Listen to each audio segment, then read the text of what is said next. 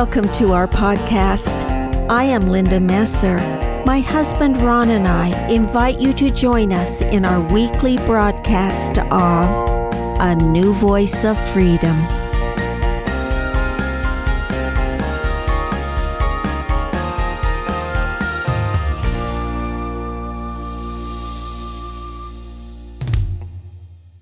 Welcome to Season 1, Podcast 15 in the series A New Voice of Freedom.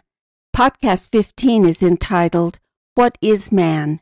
These podcasts all come from a series of four books written by Ronald Keith Messer under the title In Defense of Christianity. We cannot understand man unless we first understand God, who God is, and what his relationship is to man. God is a self existent intelligence without beginning or ending. He has always existed through all the eternities. That which has life in itself cannot be created or destroyed. God has life in himself. He cannot be created or destroyed. God is the greatest of all intelligences. He is omniscient, omnipotent, and omnipresent. He is all knowing, all powerful, and though he is an individual with flesh and bones, his presence is felt throughout the universe. There is no greater intelligence than God, and there can never be a greater intelligence than God. Man is also an eternal intelligence, as old as God is. Intelligence can be defined as life, consciousness, and intelligence, with thought processes and self awareness. It must be so, else, how can we account for the existence of life or the existence of God? Something can never come from nothing. What is intelligence? Intelligence is who we are. It is what makes us unique. Intelligence must have the following attributes. It must be made of matter and energy. It must have life in itself. It must have consciousness. It must have infinite potential. It must self exist. It cannot be created or destroyed. It can have no beginning or end. That, of course, leads to some fundamental questions. If intelligent life self exists, what is man's relationship to God? Why do we refer to God as our Creator? The answers are actually very simple. We must refer back to who God is omniscient and omnipotent, all knowing and all powerful. God isn't an intelligence. We are intelligences. God saw the potential in us, and He wanted to make us like Him. Therefore, he invited us into his kingdom. Like him, we were self existent intelligences. But, unlike him, we were not omniscient and omnipotent. We did not have bodies. God invited us onto the path of eternal progression, the same path that gave him his godhood, that we may become like him. What other purpose would he have? Isn't that what we want for our own children? Life on earth is patterned after life in heaven. That is why we have the fifth commandment Honor thy father and thy mother, that thy days may be long on the land which thy Father in heaven giveth thee. God has a body of flesh and bones. We didn't. We wanted a body of flesh and bones. To enter the kingdom of God, he first had to become the Father of our spirits. In other words, we were born into his kingdom, becoming his spirit children. That means our self existent intelligence was placed in our spirit body, just as our spirit body is placed into our physical body. That also means that we have heavenly parents just as we have earthly parents. Through birth, we were given a divine nature. That is what Peter meant when he said, 2 Peter 1 1 through 4. Simon Peter, a servant and an apostle of Jesus Christ to them that have obtained like precious faith with us through the righteousness of God and of our Saviour Jesus Christ.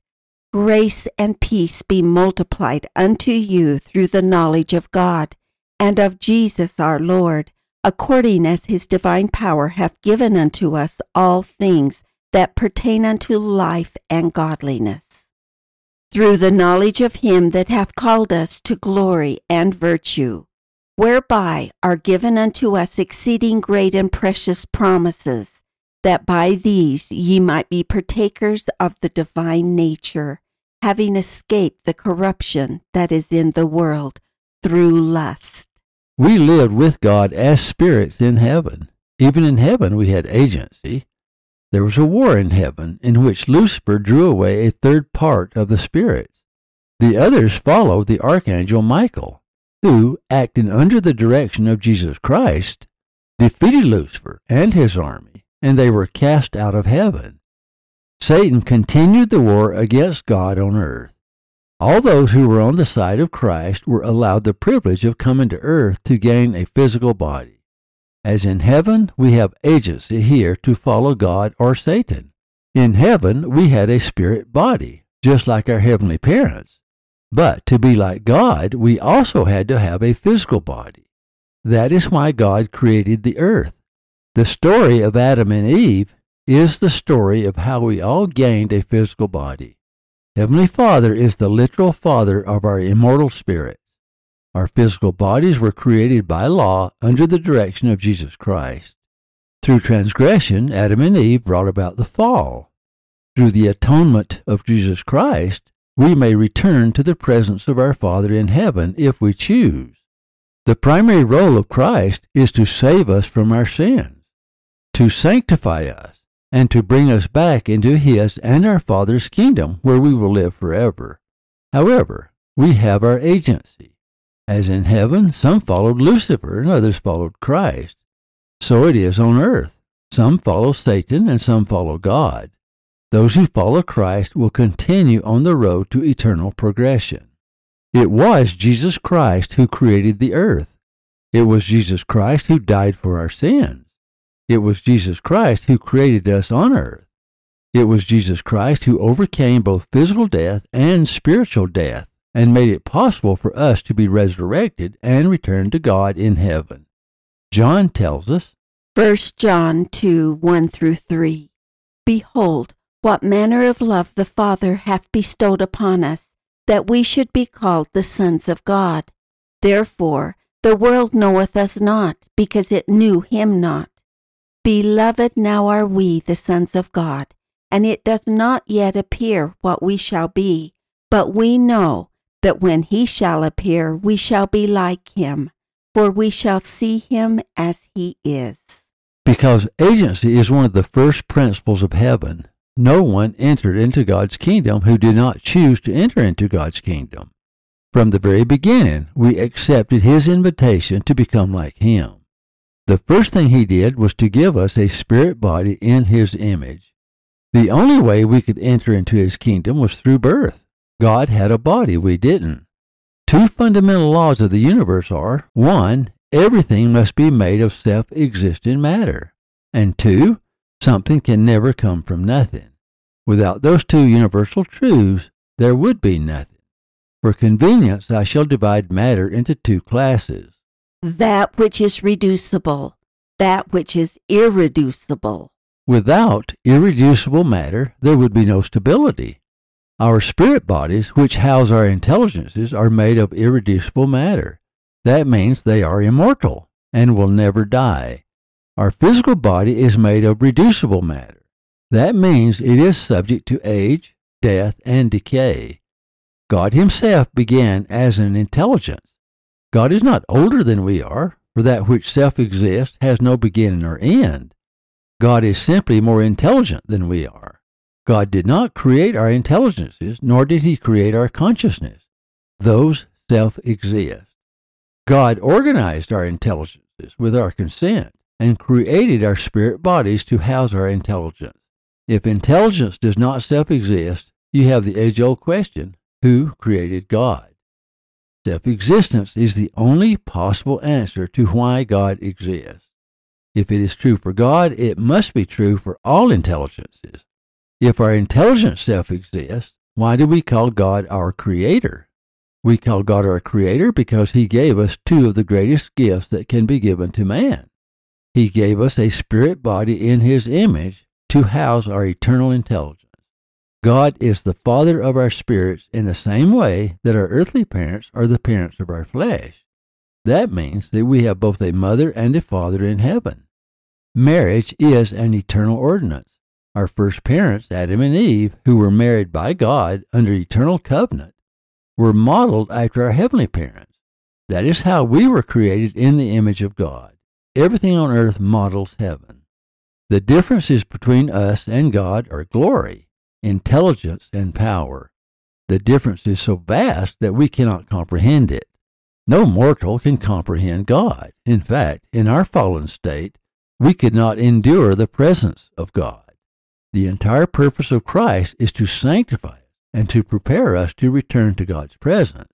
John further adds, And every man that has this hope in him purifieth himself, even as he is pure.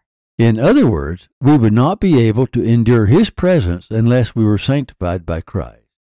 God gave us a physical body in the same form as our spirits, which means both our spirit body and our mortal body are in the image and likeness of God. Because of the fall of Adam, man fell under the law of justice. He was cut off from the presence of God, meaning he suffered a spiritual death and a physical death. A spiritual death doesn't mean the spirit dies. The spirit is immortal and can never die. It means it is separated from God. A physical death means that the physical body is separated from the spirit body. The one mortal, the other immortal. The physical body, which is subject to entropy, turns back to the dust.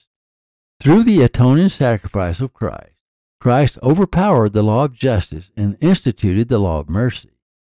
Through Christ, God gave us two more gifts, equal in importance to the first two mentioned above. Gift 1 the resurrection which reunites our body with our spirit, never to be separated. That, of course, means that a tremendous change must come over our body. It is changed from a reducible state to an irreducible state, or from a mortal state to an immortal state, meaning it is as immortal as the spirit. The resurrection is unconditional, meaning that all the descendants of Adam and Eve regardless of the life they lived or the choices they made, will be resurrected. Gift 2 The gift of eternal life with God. This gift, however, is conditional. We can only be saved in the kingdom of God if we choose to follow the commandments of God and endure to the end. If we do not choose to keep the commandments of God, we will still be resurrected, but we will not be allowed to live in the presence of God we will inherit a kingdom based on the laws we chose to live. As Paul says, there is one glory of the sun, another glory of the moon, and another glory of the stars. The glory of the sun refers to what Paul calls the third heaven. In 2 Corinthians, Paul tells us 2 Corinthians 12 2 through 4. I knew a man in Christ about 14 years ago. Whether in the body, I cannot tell or whether out of the body I cannot tell. God knoweth. Such an one caught up to the third heaven. And I knew such a man, whether in the body or out of the body, I cannot tell, God knoweth, how that he was caught up into paradise, and heard unspeakable words which is not lawful for a man to utter. The third heaven, compared to the light of the sun, is where God the Father and his Son Jesus Christ live.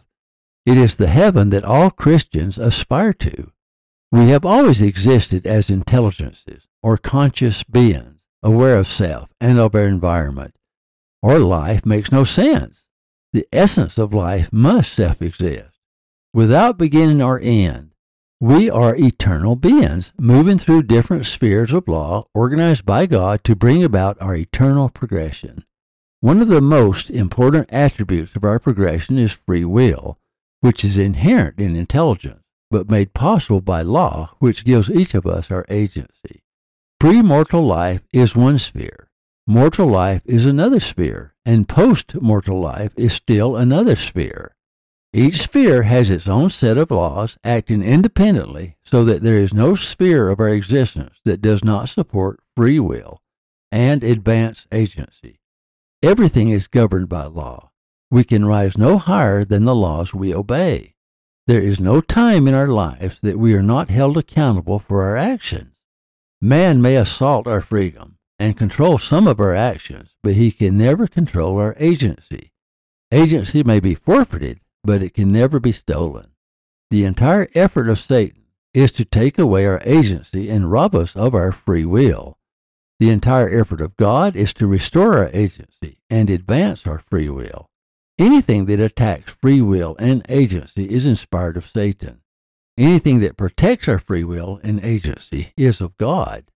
Because something cannot come from nothing, life cannot come from non life. Our spirit body, which was created by God, is in the express image of God. Our immortal spirit body contains our immortal intelligence, just as our physical body contains our immortal spirit. That which we call self always existed.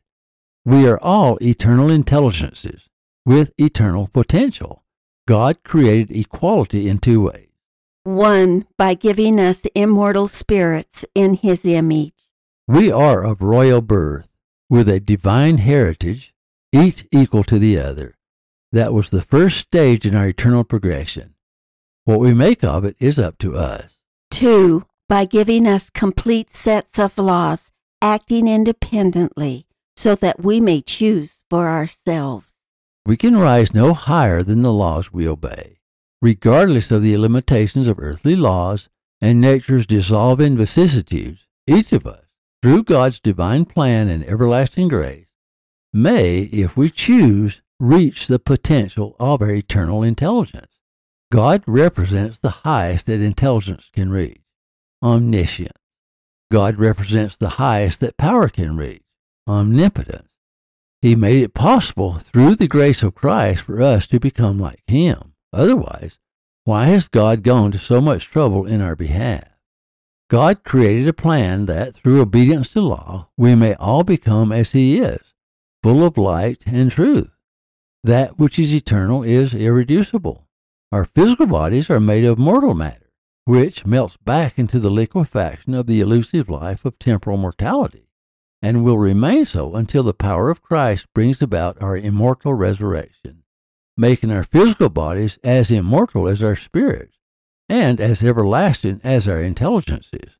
We are more akin to immortality than we are to mortality. What is man is at the heart of liberty. To understand liberty, we must understand who we really are. James calls God the Father of lights. We are his children. We are the lights, and he is our Father. He created our spirits in his image.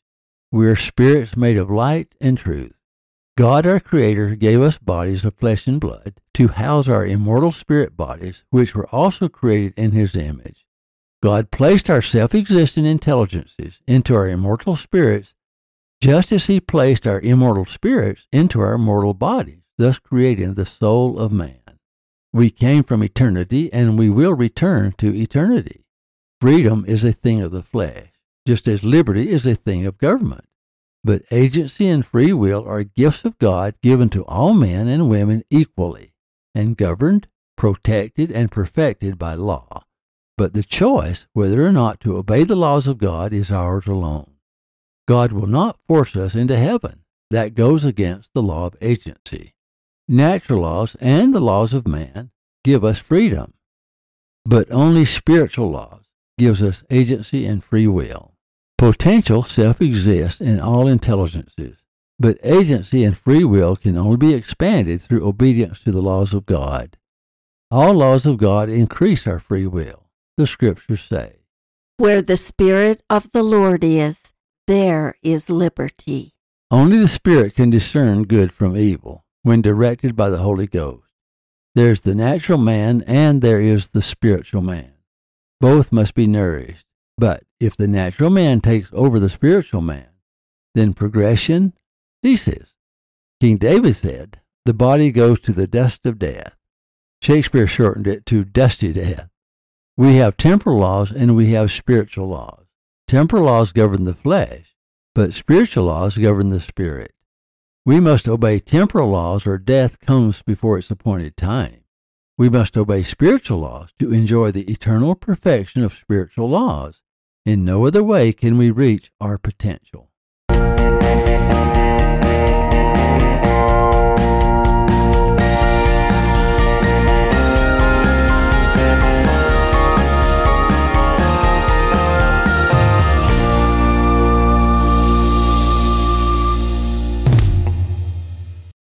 Thank you for listening. Watch for our next podcast.